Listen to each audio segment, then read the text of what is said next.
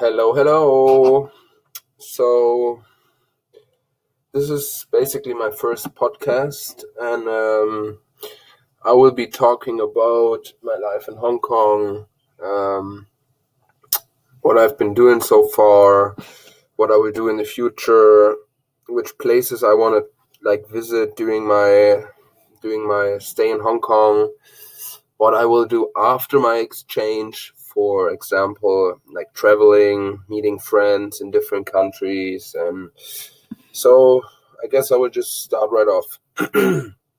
okay, so I came to Hong Kong, I think it was on the 13th of January, and I didn't really know what to expect.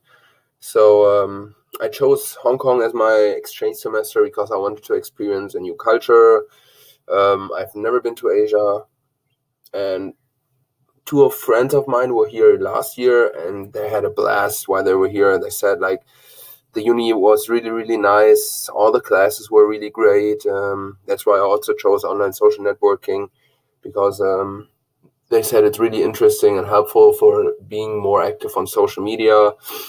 And um, yeah, so far I'm I've been here for like two months and I really, really like it. I've been to the peak. Um, I went hiking two times. Um, I've been to LKF, to the famous party district, and uh, I met so many people around from around the world, from like Sweden, Norway, Finland, Germany, Australia, South Africa, South America, North America. It's like really great because you meet so many different people and yeah, and you just like exchange experiences in Hong Kong, and it is it is really really pleasure to be here, especially if you like go to places, secret places. Uh, this is like my famous or uh, my favorite thing of traveling. So I'm not this kind of person who goes to, for example, to Hong Kong and visits the regular places. I always visit like secret spots. So I've been to two secret restaurants, and they were like in uh, some skyscrapers, and I had to go to the I think it was the 30th floor with the elevator. There wasn't even a sign that there was a restaurant, so I went up to the 30th floor.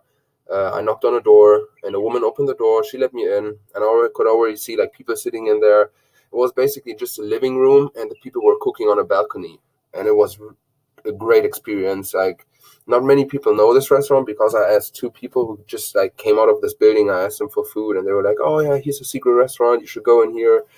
So I had a really great time. Yep, and I also have like a really great time with other exchange students.